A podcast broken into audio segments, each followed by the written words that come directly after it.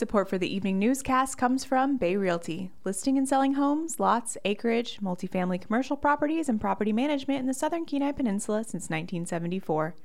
Learn more at bayrealtyalaska.com or by calling 235 6183. Additional support for the evening news comes from Duncan House Diner, owned and operated by the Gamble family for over 20 years, proudly feeding Homer for three generations. Dine in at 125 East Pioneer or order online at duncanhousehomer.com.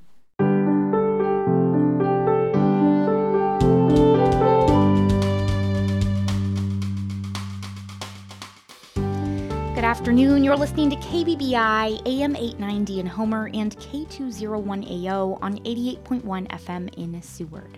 I'm Hope McKenney with some local news on Wednesday, February 8th, 2023.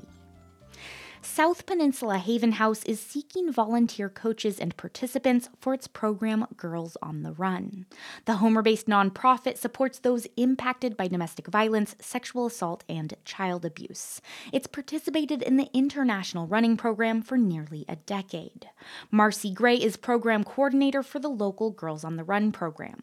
She says their aim is to teach girls grades 3 to 5 confidence and leadership skills, as well as the connection between healthy bodies and minds. What we do is we get out and we bring girls together and we have a fun environment in which we inspire girls to be joyful, healthy, and confident using a fun, experience based curriculum which creatively integrates running and physical education into it. Gray says during the 10 week program, they hope to teach young girls how to understand and speak up for themselves. They also hope the girls learn what healthy relationships look like. She says last year, 20 girls signed up in Homer. The first year she ran it, in 2020, there were only six what's amazing to me these days is how much kids have going on in their lives. Wow it's a lot to compete with between violin lessons and ballet lessons and all the different things kids are doing. Having a twice a week commitment for 10 weeks is a huge accomplishment. While there are a number of locations throughout Alaska that offer the Girls on the Run program, Homer is the only community on the Kenai Peninsula. Gray says kids and coaches don't necessarily have to like or know how to run to participate. That's something that will naturally come out of the 10 week course. This season starts on February 27th with practice on Mondays and Wednesdays after school at West Homer Elementary from 3 to 4:30. Halfway through the 10 week session, the girls will run a practice marathon. Then, at the end of the program, they'll run a 5K with family and friends. In this 5K, you don't have to run the whole thing. You can walk, run it. You can skip and run it or skip and walk it. If you happen to be in a wheelchair, you're going to be rolling it. So just because you don't have a love or knowledge of running, that's no reason to not join in.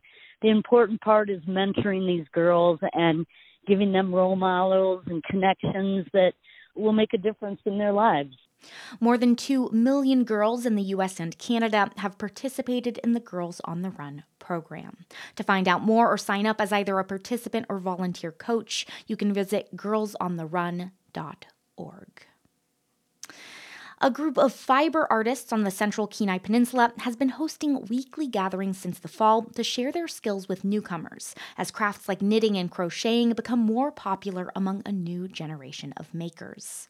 KDLL's Sabine Poux went to one of the gatherings and has this story. Linda Price says she was just about ready to chop her spinning wheel into kindling when she first tried her hand at spinning yarn from her Angora goats in the 1970s. Then she joined a guild in her then home state of Michigan, where she learned from other fiber artists how to work with mohair and turn it into yarn, also picking up knitting skills along the way from a friend. And now she and a group of Kenai Peninsula fiber artists are hoping to pass that knowledge on to other budding makers through the Fireweed Fiber Guild. Like I've been di- I've been doing this stuff for 37 years, but there's people that want to get into it and don't know where to start, and that's where we come in. The Guild hosts monthly Saturday meetings and special weekly workshops every Thursday, which they call the Gatherings, at an empty retail space in Soldotna. Those workshops are chances to learn new fiber related skills like spinning, wool sorting, and wool dyeing. There's a lot to cover because there are a lot of different elements to fiber art, says Nancy Field with the Guild. She says it means something different to everyone. For me, it's uh, fiber arts for doing practical gifts for my grandkids, or or I just love to spin. Actually, I love to do that more than knitting. And it always surprises me still when people say, "Oh, I really like that." Really? I had so much fun doing that. How can you like it? It was just so much fun for me to do it. At the last few meetings, they've experimented with different kinds of dyes. A big notepad in the corner of the room lists chemical formulas from last week's workshop when they made their own. Another week, they dyed with Kool Aid. This week, Field is trying out commercial dyes on a mix of llama hair from her own herd and wool from another local farm. I, I'm just using leftover dye baths, and I added a little bit of uh, aqua to it. A batch of already dyed wool dries on a rack nearby, sporting a spectrum of blue hues. Field's young granddaughter, Olivia, looks on. So we'll just let that cook for a little bit and see what happens. It's always a surprise. Price says fiber art is something she wasn't able to impart onto her kids. She says they didn't really have any interest. I'd like somebody to learn it. Yeah, and I, I lend out my, I have like 14 spinning wheels, so I'll, if somebody's interested, they can come and try them out, and take one home if they want, if it's portable enough. Some of mine you wouldn't be taking home, but, um, you know, I lend them out and sell them off and on. She says fiber arts are having a bit of a renaissance today. She thinks young people are appreciating it more, which she sees in the growing membership of the guild itself. And even though she says learning from another person is still the best thing, she says novices can find most of what they need online on YouTube. I guess it's not, I I don't even know the term, like backwoodsy anymore. You know, I think it's evolved into um, more of things that people are really open to in the community now. Price says the renewed interest is validating. And to view fiber arts as a craft, a real craft, not just a little hobby, it's a craft that you learn and you gain skills in. For her, those skills were hard fought. There was a learning curve at the beginning. She laughs remembering how, when she was first learning to knit in the 70s, she'd buy yarn from the store, not realizing her herd of Angora goats out back could be used for the same purpose. And it wasn't easy learning how to raise the goats either. She had an entire herd die on her her first year. But she says there are farmers and fiber artists on the peninsula who have skills they want to pass down, so others don't make those same mistakes. We, we like to be the teachers of, and we like young peoples to come up, not just us 100 year old people. But Field says it's also nice to have companionship mm. and a place Get to get together together. because I would be doing this at home, but it's sure more, much more fun to have it, a couple other people join you.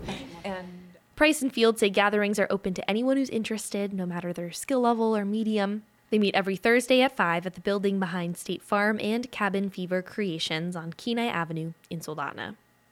In Soldotna, I'm Sabine Poux. KBBI will be celebrating the summer solstice again in 2023 by hosting the Concert on the Lawn on Saturday, June 24th. Concert on the Lawn is a day of live local music to celebrate our amazing listener supporters, the summer solstice, and the ways public radio keeps us connected.